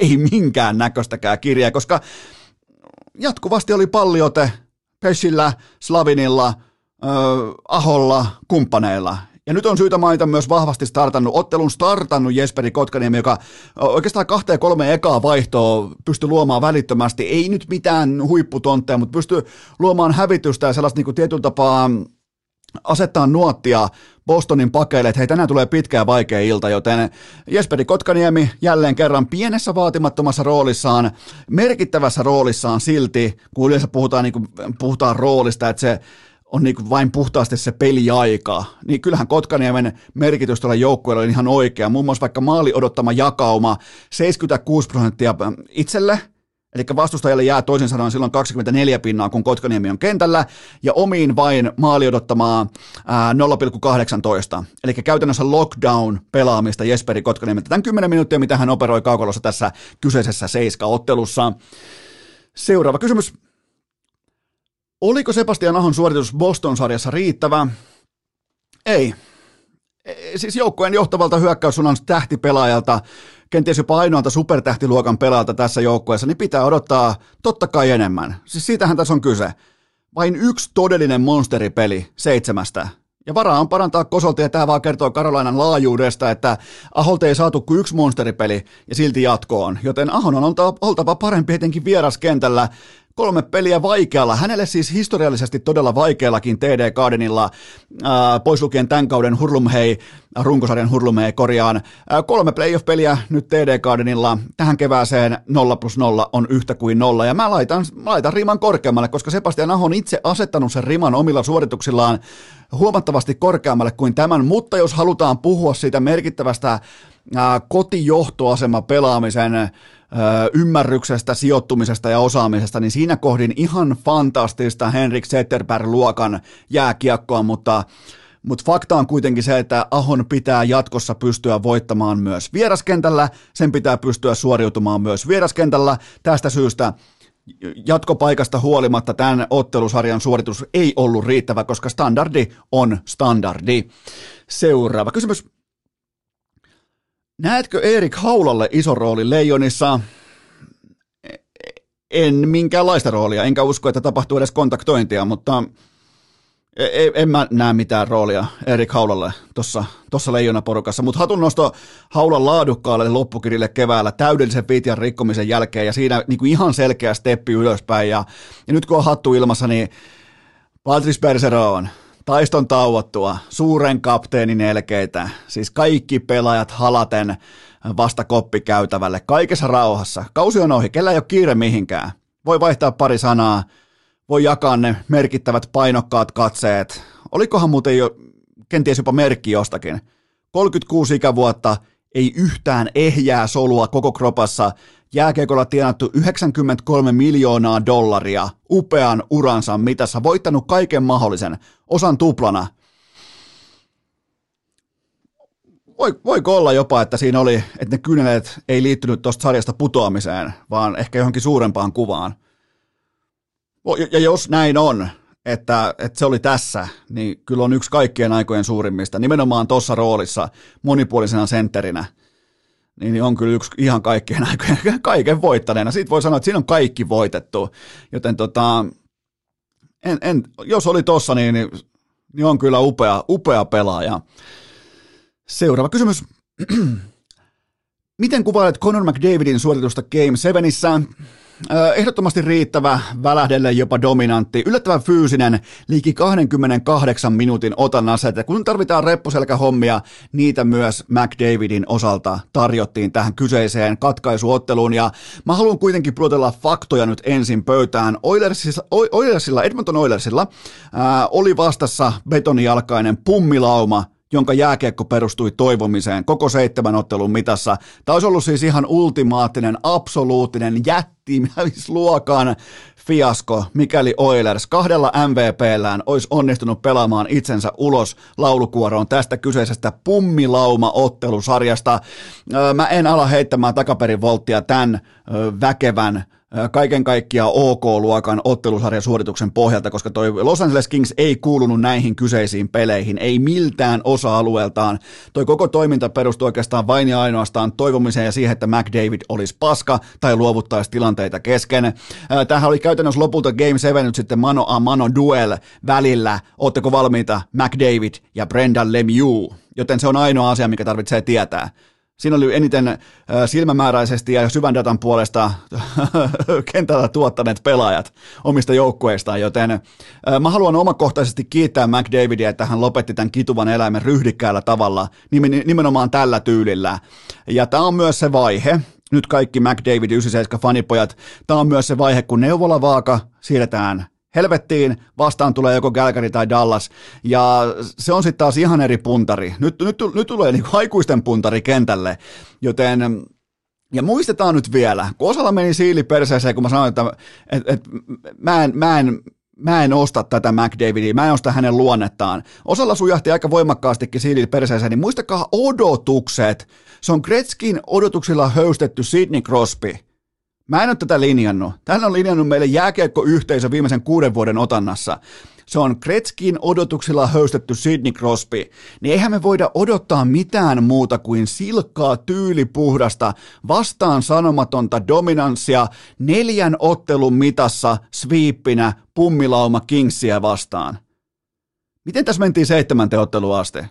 Et kyllähän tämä niinku, jos katsotaan McDavidia, niin yhdeksän primäärisyöttöä, seitsemän peliä. Se on aika, se on aika väkevä suoritus. Ja oli myös NHL-historian toinen pelaaja, joka kirjaa vähintään kuusi kappaletta kahden paunan matseja yhteen ottelusarjaan. Joten kysymys kuuluu näin, että mitä sitten Kingsia vastaa? Jos sain mitään, ja on aika hyvä lukemaan ylipäätään katuja, niin, niin että kadulla kuisitaan tällä haavaa, että et, tota, nyt aletaan niin hinkkaamaan jonkinnäköistä kakkoskierroksen viiriä kattoon jo. Ei kuulkaa, nythän se alkaa. Nythän McDavidin punninta vasta alkaa – ja mä haluan nähdä luonnetta. Ja mä, mun täytyy sanoa, että Game 7 mä näin myös luonnetta. Enkä puhu vaikka siitä taistelumaalista tai upeasta maalisyötöstä Sesille, vaan, vaan ylipäätään niin kuin tilanteiden kontrollissa pitäminen, niiden loppuun asti vieminen, fysiikka, itsensä heittäminen nolattavaksi, kaikki tämä, se löytyy tuosta Game 7istä. Siitä mä nostan hänelle hattua. Mutta viedään nyt se neuvolavaaka helvettiin, pummilauma on nyt siirretty sivuun, ja sitten kun tulee vasta tulee vaikka Calgary Flamesia, se, se on se, mitä mä myös toivon, että tulee Calgary Flames, koska sitten tulee, sit tulee kova ottelusarja, niin niin tähän pitää pystyä tuplaamaan. Ja sen jälkeen kolmannessa sarjassa pitää pystyä triplaamaan, ja sen jälkeen finaaleissa pitää pystyä tekemään vielä neljännen kerran. Silloin aletaan puhumaan siitä tasosta, mikä on vaikka asettanut Sidney Crosby tai koripallon puolella vaikka Kobe Bryant, kumppanit. Kun puhutaan kaikkien aikojen suurimmasta talentista tässä lajissa, niin siinä on standardi, se ei ole mun asettama. Se on urheilun asettama, se on sun fanin asettama, joten tota, siitä puhutaan, kun puhutaan Conor McDavidista, mutta Game 7 fantastinen esitys. Seuraava kysymys. Kävikö tässä nyt lopulta niin, että Evander Kane söi kaikki puljun eväät? Ää, no Kane tässä kohdin ansaitsee roolinsa. Mun mielestä hän on liian räjähdys, räjähdysherkkä pelaaja kaiken tämän off-ice skandaalipohjaisen farsin jälkeen, että mä en olisi ottanut häntä ollenkaan mun joukkueeseen, mutta hän on erittäin merkittävä. Melkein ton joukkojen McDavidin Drysaitelin ohella kenties tällä haavaa merkittävin yksittäinen pelaaja. Äh, koko liigan toiseksi eniten tuotantoa playereissa ja maaleja peräti seitsemän kappaletta ja niiden painoarvoa tuskin tarvii erikseen edes lähteä painottamaan. Oli muuten aika munakas se seiska-tuuletus kutosmatsin jälkeen Los Angelesissa, teki tyhjiä siitä ja ilmoitti kaiken, että mennään muuten seitsemänteen peliä. Oikeastaan siinä kohdin tuli mulle sellainen, jos muistatte mitä kävi 2011 Jokerit IFK-ottelusarjassa, kun sarja siirtyi Jokereiden 3-2 johdossa Ilmalaan, eli Jokereiden ei vielä silloisen äh, Venäjän Kremlin omistuksessa olevaan latoon, niin, niin silloinhan kun Jukka Hentunen ei saanut läpeosta maalia, ja sitten J.P. Haataja laittoi sen kiekon maaliin, Game kutosessa, se oli jatkoaika, niin kun mentiin kolmeen kolmeen välittömästi, niin jokainen hallilla ollut, myös Jokeri-fani tiesi, että tämä muuten on sitten Game 7 IFKlle pommin varmasti heidän kotikentällään Nordiksella, ja niin se myös oli. Ja tässä oli ihan tismalleen sama energia tässä kyseisessä kutosottelussa Los Angelesissa. Kaikki ties, että tämä on muuten sitten isäntien matsi. Ja tämä oli ihan täys ylikävely. Että lopputuloshan mairittelee kosolti pummilaumaa nimeltä Los Angeles Kings. Joten pitäisikö muuten nostaa vielä tikunnokkaaseen, että McDavid ei ole riittävän tehokas. Se on pitää tehdä vähintään kuuden tehopinnan ilta tuohon Game 7, mutta siis ihan vakavissaan toi oli ihan täys ylikävely ja puljuun palatakseni, niin tota, Seiskapelissäkin vain 7 minuuttia, vähän alle 7 minuuttia peliaikaa, ja Puljun Bisoni Diesel ei ehdi edes hörähtää käyntiin. Onneksi tämä näin matsin jälkeen jonkinnäköisen ehkä vanhan videon TikTokissa, joku lähetti mulle tuonne inboxiin, oli, oli kaapannut TikTokissa, missä Puljusen tämä niin nappaa hienosti chakkaa, ton, tota, ottaa siis sotkan oluen, eli siihen tehdään reikä pohjaan tai tuohon reunaan, ja samaan aikaan avataan se äh, niin kuin luukkuosio, siihen syntyy läpiveto, se saa ilmaa, sä pystyt juomaan sen ykkösellä, niin, niin sen sellaisen videon sain Puljusta matsin jälkeen, joten ei tämä nyt kuitenkaan ihan viihky. Jos oli, jos oli tämän Game 7 jälkeen kuvattu, niin absoluuttinen legenda, siis absoluuttinen legenda, jos oli fanien kanssa juhlimassa jatkopaikkaa. En tiedä, että oliko, mutta toivon, että oli. Mä en ymmärrä alkuunkaan sitä, että minkä takia Puli on näin pienellä roolilla. Jos kätketään loukkaantumisen takia, niin olkoon sitten menneeksi, mutta mun mielestä hän on paljon tätä tärkeämpi pelaaja Oilersille, etenkin tästä eteenpäin, jos mun kohdalla, jos sun kohdalla, kenties jo kun vastaan tulee Flames, niin sieltä on pakko löytyä se horjutettava matchup, kun aletaan puhumaan vaikka ää, Kätsäkistä tai kumppaneista, sieltä on pakko löytyä se matchup, mutta mä en, mun on pakko myöntää, mun on ihan suoraan todettava vaan, että mä en ymmärrä, minkä takia pulju on näin pienellä vastuulla. Pidetään pieni tauko ja jatketaan. Urheilukääst! 155 senttisten torniolaisten kokoontumispaikka viikosta toiseen! Tähän välikköön mun teille huippunopea kaupallinen tiedot ja sen tarjoaa Feelia ruokakauppa. Ottakaa testi grillipoksi. Mä kävin sen nyt tässä viikonloppun aikana läpi ja on muuten viimeisen päälle toi ylikypsä, ota talteen, ylikypsä porsaan potka. Aivan poskettoman hyvä. Siis se on valmiiksi jo, ää, totta kai se on valmiiksi niinku, ää, valmisteltu. Sun ei tarvitse mitään muuta kuin lämmittää se sun grillillä tavalla tai toisella. Herra Jumala, kun se on hyvä toi ylikypsä porsaan potka. Teet vaikka pitaleivän sillä tai minkä tahansa. Sieltä löytyy joka lähtööten tilaa grillipoksi tai tilaa tutustumisboksi. Siellä on paljon kaikkea uutta ja myös itämaalaisia makuja. Oikeastaan jokaiseen lähtöön erittäin vahva suositus kummallekin boksille ja tämä tutustumisboksi maksaa 48 euroa, joten käyttäkää koodia urheilu, saatte ilmaiset kuljetukset. Jos se tilaus on yli 40 euroa, niin kuin se näissä tapauksissa on, saatte ilmaiset kuljetukset koodilla urheilu. No on molemmat todella hyviä bokseja. Menkää testaamaan grilliboksi ja tutustumisboksi. Käyttäkää koodia urheilu. Osoite on feiliaruokakauppa.fi. Sille vahva suositus tähän kevääseen. Ää, tähän kylkee myös toinen huippunopea kaupallinen tiedot, jonka tarjoaa Wilson Coffee, lahtelainen altavastaaja. Oikein se piskuinen kahvi kuuluu jokaiseen tulospiiloaamuun. Se on kevään johtava tulospiilo ja kiekkokarnevaali kahvi. Oikeastaan niinku, mm, mä en näe sulla mitään tekosuita sen tiimoilta, että sä et tilais papulaatikkoa tai kahvijunaa. Huomaatteko, mennään äänikin kadota, koska mä oon vähän epäileväinen sun kannalta, että teet sä fiksuja päätöksiä kahvin tiimoilta, joten mene osoitteeseen wilsoncoffee.fi ja tilaa joko papulaatikko tai kahvijuna, koska Wilson Coffee, se on ihan virallisesti tie ja totuus, mitä tulee laatu kahviin. sitten vielä toteamus hikipanta.fi, aina voi lähteä torille paidat ja vauvan huippusoitut podit, jossa lukee vuoden tulokas. Menkää tsekkaamaan hikipanta.fi ja kiitos muuten kaikille, jotka juoksitte Helsinki City Maratonin urheilukästin paidoissa. Teitä oli siellä aika monta kästin seuran edustajaa, on sitten hiihtoseura tai pyöräseura tai mikä tahansa itse keksitty seura, niin oli aika kivasti urheilukästin paitoja liikenteessä Helsingin City Maratonilla, joten kiitokset kaikille teille ja teille kaikille myös äh, tuottaja Kobelta tällainen niin kolminkertainen eläköön huuto, eläköön, eläköön, eläköön ja nyt jatketaan. Urheilukääst! Saatat olla kovan luokan tekijä, mutta oletko tehnyt koskaan käsistäsi jousia? Lieneepähän paikalla vielä alleviivata sitä erikseen, että kun mä sanoin tuolla aivan jakson alkusekunneilla, että tässä sitten ei ole tässä episodissa mitään muuta kuin leijonia, MM-jääkiekkoa ja NHLn playereita, niin mä myös tarkoitin sitä. Eli nyt jos sä etit täältä vaikkapa pesäpalloa, maastohiihtoa, sä voit etsiä vaikka lentopalloa tai kenties jopa Counter-Strikein majoreita. Mulla ei ole sieltä käynyt mitään raportoitavaa, nimittäin tää on putipuhtaasti jääkiekkoa. Jatketaan teidän kysymyksillä. Voitko määritellä kopukan kovuusasteikon Floridan ja Tampan kohtaamiselle? Ää, siirrytään oikeastaan käsittelyssä nyt tähän tulevaan aikaan, siihen mitä me tiedetään, koska nyt tätä tehdessä mä en tiedä kuin kaksi ottelusarjaa, eli ää, Florida Panthers vastaan Tampa Bay Lightning ja totta kai Colorado Avalanche vastaan St. Louis Blues. Eli mulla ei ole tätä tehtäessä tiedossa toisin kuin kenties sulla nyt siellä maanantai-aamuna, sulla on jo tiedossa muutkin otteluparit, joten pureudutaan teidän kysymysten kautta tähän kahteen ottelupariin, jotka on siis tiedossa.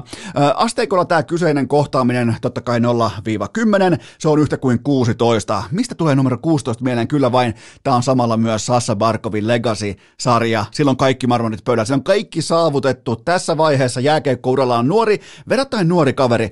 Tähän saakka kaikki saavutettu on vaakakupissa tässä ottelusarjassa. Tämä pitää voittaa osavaltion sisään. Nyt pitää, nyt pitää sysätä se kaksinkertainen hallitseva mestari helvettiin. Pitää oli Braden Point kunnossa tai ei. On sitten Nikita Kutserov iskussa tai ei. Nyt ei ole tekosuita. Nyt pitää kävellä yli. Nyt pitää mennä, nyt pitää mennä varvas varpaasta. Jokainen tilanne johtavana sentterinä tämän kyseisen ottelusarjan absoluuttisena alfana Sassa Barkov. Tämä on se paikka. Tämä on se tilanne, kun legasia määritellään, nyt pitää mennä jatkoon tästä ja johdattaa se oma porukka nimenomaan luvattuun maahan tästä ottelusarjasta.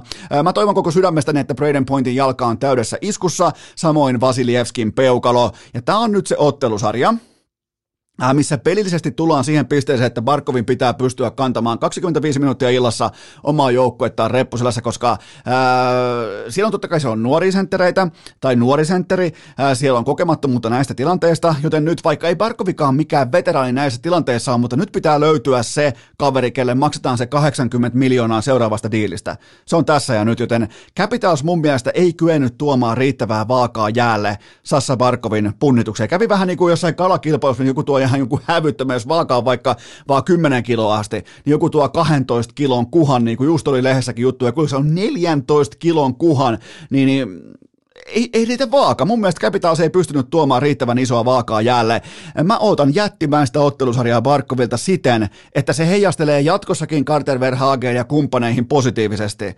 Muun muassa Verhage pelaa fantastista kevättä ja se ammentaa jatkuvasti siitä kokonaisvaltaisesta dynamiikasta ja läsnäolosta, jota Barkov pystyy kentälle tuottamaan, vaikkakaan hän ei ole tehnyt kuin pisteen, kuin pisteen per peli, mikä nykyään NHL ei totta kai tunnu miltään, mutta, mutta tätä mä otan Barkovilta. Floridalla on kotietu, nyt on pakko saada mankeliin sekä Braden Point, joka pelaa ilman toista jalkaa, ja Kutserov, joka on tässä kohtaa miinus viisi. Point on miinus kuusi ja Kutserov on miinus viisi. Kummallakaan ei liiku, kummallakaan ei oikein toimi, ja pakeista ottaisin mankeliin Mihail Sergachevin. Siinä on mun, siinä on mun niinku triangeli, mitä mä lähtisin kurmuuttamaan, jos mä olisin kotiedulla, peluutusedulla. Mulla olisi Braden Point, loukkaantumista kaikki, epävarmuus. Mulla olisi Nikita Kutserov,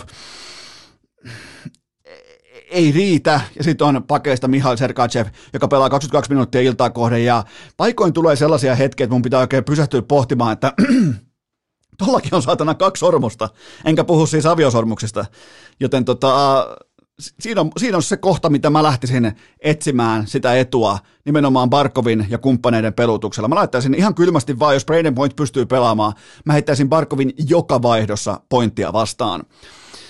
Seuraava kysymys. Onko Carter Verhagella kytkin geeni? No kaksi jatkoaikamaalia Capitalsiin vastaan ja vieläpä suurimmissa mahdollisissa käännekohdissa, eli ottelut 4 ja 6, etenkin toi nelonen. Jos on Capitalsille 3-1 ottelusarja, niin se saattaisi olla Sassakin tässä kohdin valmistautumassa Suomi-USA-otteluun Tampereella. Ehkä jopa ihan omassa kotiluolassaan, mutta tota, tai siis mikä se on, kesätila kesähuvila, missä Parkkovilla on, siellä on kaikki ulkojääpuitteet ja tenniskenttä löytyy ja on siis nähnyt kuvia, en siis mitään salaisia kuvia, vaan ihan lehtikuvia.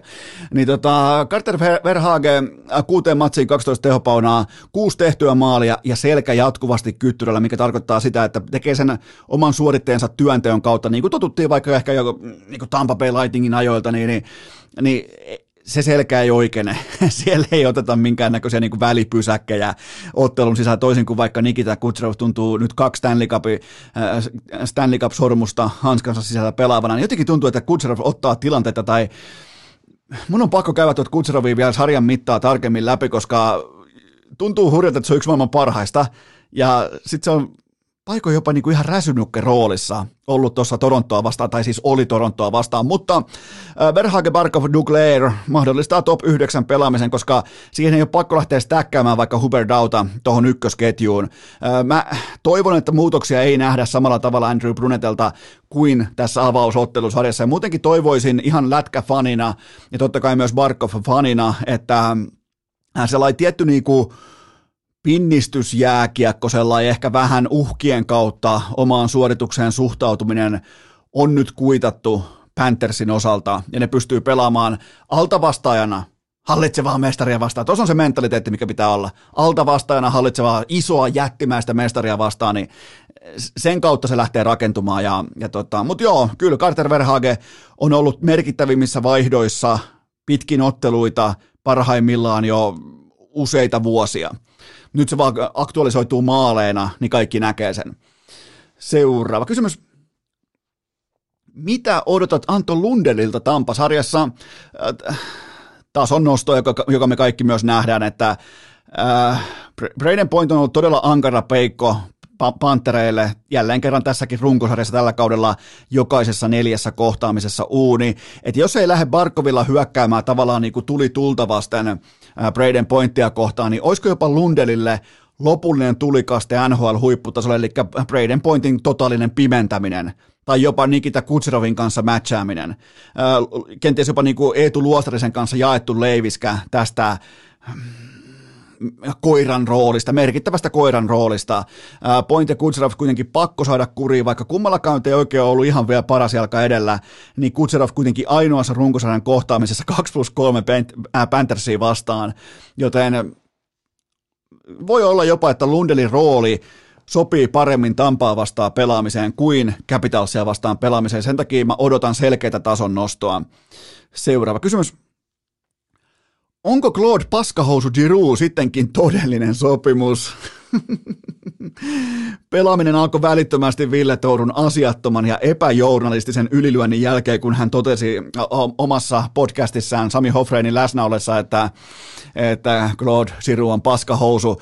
Nimittäin siitä sekunnista eteenpäin Tourun tyylittömän paskahousu-arvion jälkeen ja asiattoman kiroilun jälkeen Giroux kaksi, kahteen kytkin matsiin 2 plus 3 ja plus 5 kakkosen laidalla, joten on ollut siis yksi Floridan ihan selkeästi niin kuin merkittävimmistä pelaajista tämän paskahousukritiikin jälkeen, mutta on tämä ihan oikeasti aikamoinen työmaa, jos puhutaan ihan vakavissaan, niin miten tällaisen veteraanin kortit voi vaihdella näin karkealla tavalla illasta toiseen?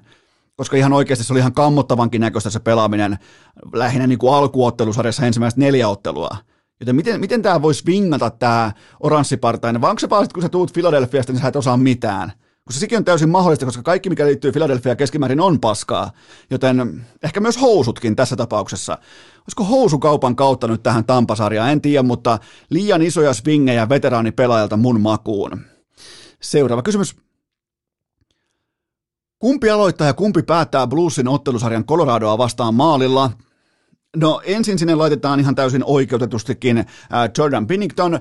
Kahden vierasmatsin jälkeen siellä onkin sitten Ville Husso. Äh, Hussolla tämä sarja voitetaan, jos niikseen on oleva. Äh, nyt siellä on kuitenkin vastassa, että se pitää muistaa nyt tässä kohdin, kun saat St. Louis Blues. Siellä on nyt vastassa tuollain 4-6 kappaletta Kirill Kaprizovin tasoisia pelaajia.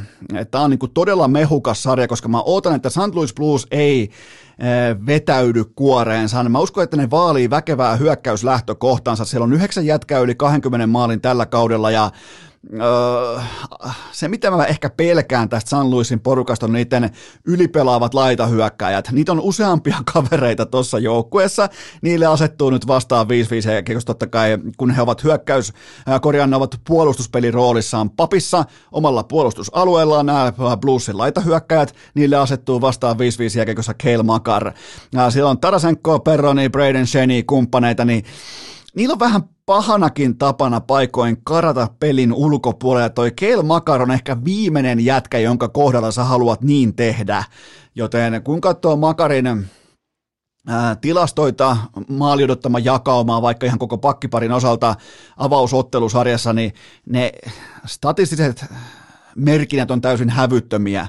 Se on siis pakilta ihan täysin hävytöntä ylimarssia, mitä se on lyönyt pöytään – nämä on niin kuin ihan priimavuosien Crospin tai niin kuin Kretskin tason tuotantonumeroita, mitä se on lyönyt tuolla pöytään, joten Tarasenko, Peron, Braden Shen, kaikki laitahyökkäät, Busnevich, niin niin nyt ei voi lähteä peliltä karkuun, koska se on niillä vähän tapana lähteä peliltä karkuun, koska ne, totta kai ne on siis, ne, ne elää maalin teosta ja se on kuitenkin lännen toiseksi eniten maaleja tehnyt joukkue ja, ja yksi harvoista porukoista, jotka on tehnyt yli 300 maalin runkosarjassa, niin yhdeksän jätkää yli 20 maalin, niin siellä vähän lähetään ottaa pikku niin kuin ekasta, kun äh, toi lähettäjä mies on pyssy kohti taivasta, niin ensimmäisestä pikku äh, heilahuksestakin lähdetään liikkeelle, niin kyllähän toi Keil Makar laittaa kaikki pulpettiin, mutta Ootan todella mehukasta sarjaa ja alku Pinnington, jatko Husso. Seuraava kysymys. Annatko. Louisille mitään saumaa lumivyöryn alla? Vain silmätön Darcy Kemper voi estää NHLn kärkisonnin laukan. Darcy Kemper on ollut suurin piirtein, sanotaanko mututuntumaisesti tammikuun puolivälistä eteenpäin todella laadukas ykkösmaalivahti NHL Colorado Avalancen paidassa. Ja, jos hän operoi kuten Akaka puuttu aikoinaan Japanissa, eli vain yhdellä silmällä, niin voi tulla hankaluuksia, koska mä en luota niiden syvyyteen maalivahtiosastolla sekuntiakaan, mutta ei, ei St. Louisilla ei ole sellaista edunluojaa tai lyömäkirvestä tuolla, millä se pystyy selkeästi laittamaan niinku oman puumerkkinsä lattian, että hei, tämä maa kuuluu meille, koska Colorado on joka osa-alueella absoluuttisesti parempi ja kärjen osalta siis merimailin mitalla parempi, joten tämä matchup sopii mun mielestä Coloradolle äärimmäisen hyvin, mikä on todella huono uutinen St. Louisin kannalta. Vuosi sitten me saatiin nähdä, että miltä se näyttää, kun matchup sopii hyvin Colorado Avalancen kaltaiselle voimatalolle niin mä en löydä sitä edun luojaa. Et jos Ville Husso, jos kuuntelet, niin, niin sen jälkeen kun se Pinnington on pommitettu vaihtoon, niin pitäisi alkaa pikkuhiljaa sitten seisoo päällään, nimittäin toi on, on aikamoinen porukka, mikä sieltä tulee vastaan. En, en löydä sitä etua, millä pystyn perustelemaan St. Louis Plusin jatkopaikan. Seuraava kysymys. Tämä on muuten kuuma kysymys, olkaa valmiita. Ottakaa sellainen varma asento, että niin tiedätte missä olette ja missä olotilassa. Nyt se alkaa. Uskotko, että GM Säkik ostaa Rantasen sopimuksen ulos, mikäli Rane ei tee tässäkään sarjassa maalin maalia? nyt, on, nyt on ainakin kaikki kädet kannella tämän asian suhteen, että nyt ei ihan selvästi niin kuin mitään perseilyä. Nyt ei valitettavasti inboxissa ei soi pitkä kuuma kesä Popedan keikka aikoinaan Ruisrokissa 2014, ai saatana Rane hartioilla tuulettamassa, niin, niin tota, tämä kertoo kaiken Coloradon ylivoimasta toistaiseksi, että Rane voi saapua paikalle vasta toiselle rundille. Nyt alkaa sopiva koitus Ranelle tällaisia vähän niin kuin fyysisiä pakkeja vastaan, joita vastaan se vähän ottaa tällaisia härskihartikaistyyppisiä suojauselkeitä, kulmapelaamista, tilan luomista siellä, sellainen niin kuin Nashvillen tyyppinen kenties kaahaaminen, öö, fyysisystä, niin totta kai fyysistä tulee olemaan paljon, mutta sellainen niin kuin kaahaus ehkä ihan orastaen jää pois noilta St. Louis Plusin pakeilta, niin tästä tulee hauskaa. Mä luulen, että tämä matchup sopii todella hyvin ja hän on tämän ottelusarjan äh, Colorado Avalancen tehokkain pelaaja. Seuraava, eli sopimusta voin vahvistaa näiltä osin, että sopimusta ei osteta ulos tämän sarjan jälkeen. Seuraava kysymys. Mihin iskisit Coloradon päävalmentajana juuri nyt? Jos mä olisin Coloradon päävalmentaja, Mä iskisin tässä kyseisessä matchupissa pakkeihin nimeltä Colton Paraikko ja Justin Falk. Kummatkin pelanneet yli 43 prosenttia mahdollisesta jääajasta tässä var, varsin swingipitoisessa ja kuluttavassa ottelusarjassa Minnesotaa vastaan, joten Kummallakin on mun mielestä todellisia vaikeuksia löytää se oikea pakkipari kaikkien loukkaantumisten aikana. Pois lukien Niko Mikkola on ainoa standardin, tai niinku, se on jatkuvasti yhtä hyvä, kun taas tuntuisi, että ei löydy syvyyttä ymmärrettävästi, kun on niin paljon poissaoloja pakistossa, joten mä iskisin ihan kylmästi Colton Paraikkoa vastaan. Kaikissa tilanteissa, kaikilla nopeudella, mitä mulla on, ihan kylmästi vaan. Siihen mä hyökkäisin, koska vaikka ne on ollut ihan ok, mä tarkoitan siis sitä, että kaikki energia näitä kavereita tulee nyt jättää peruspuolustamiseen, koska silloin jos ei, siellä on kaikki kapasiteetti käytössä vaikka Tori Krugin tiimoilta, niin silloinhan myös pelin avaaminen on Paraikon ja Justin Falkin lavassa, raitin pelaajien lavassa, niin mä lähtisin kuluttamaan pitkien päätypelien kautta tätä kahta pakkia erikseen, koska ne on koko ajan, jompikumpi on koko ajan jäällä, Nyr- nyrkkisääntö sanoo niin, niin tota, sen kautta mä lähtisin rakentamaan, että niille ei ole kivaa hyökkäyssuuntaan, koska niillä on palkeet tyhjänä, kun mennään Kiekon kanssa hyökkäysalueelle, niin silloin mä oon todella hyvissä, jos mä oon Colorado, äh, Colorado Avalanche. Seuraava kysymys. Joko olet valmis 8 kautta 8 juhlia, milloin tulee ennusteet toiselle kierrokselle? No nyt tätä tehdessä, ennen tätä sunnuntai-maanantai välistä kahta Game 7, niin tässä ollaan kovaa vauhtia menossa 8 kautta 8 oikein avaussarja, tai niin kuin avauskierros ikinä koskaan missään Eno Eskon historiassa, joten en tiedä onko mennyt NBAssakaan, siellä pitäisi aina saada oikein, on se NBAs mennyt oikein, mutta NHL varmaan ei ikinä, joten tota, eli mulla on siis vielä jatkoon menijöinä Mulla on New York Rangers ja sitten mulla on Calgary Flames, eli molemmat isäntäjoukkueet nyt tähän yöhön, joka on teille todennäköisesti jo viime yö. Tämä on aika heikkoa kellon kannalta tehdä nyt jaksoa, mutta jakso toistot laitetaan sisään kellosta huolimatta. Ja, no, sarjaennusteisiin toiselle kierrokselle mulla on Colorado kuudessa ottelussa St. Louisia vastaan jatko, eli Colorado in six, ja sitten mulla on Florida Panthers seitsemässä ottelussa jatkoon Tampa Bay Lightningia vastaan, eli Colorado kuudessa ja Florida Panthers seitsemässä.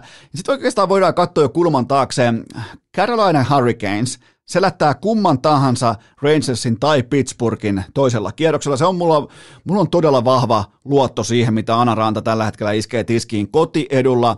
Eli Carolina selättää sekä Rangersin tai Pittsburghin suurin piirtein kuudessa tai seitsemässä ottelussa, ja Oilers puolestaan häviää kummalle tahansa Gälkärille tai Dallasille toisella kierroksella kuudessa ottelussa. Siinä on mun lähtökohta tähän toiseen kierrokseen, mutta ehditään toivottavasti vielä keskiviikkona perkaamaan niiltäkin osin, että ne ei ole nämä sarjat alkamaan, koska NHL vielä ainakaan tätä tehdessä ei ole julkaissut ohjelmaa ensi viikolle, koska on aika paljon katsomattomia kortteja, mitä tulee fasiliteetteihin, matkustamiseen, siirtymiseen, ottelutapahtumiin, kaikkeen tähän TV-infran siirtely, kaikki tämä, niin, niin tota, annetaan, annetaan sen nyt tapahtua ihan rauhassa ja loput ennakoinnit ja tai sitten ihan reaaliaikaiset perkuut myöhemmin keskiviikon jaksossa, mutta siinä oli Alku tähän viikkoon, tähän kästiviikkoon, kuten lupasin, pelkkää jääkiekkoa, pelkkiä leijonia, MM-jääkiekkoa, NHLn pudotuspelejä. Jos ei kelvannut, älä kuuntele. Nyt tehdään sellainen juttu, että keskiviikkona jatkuu.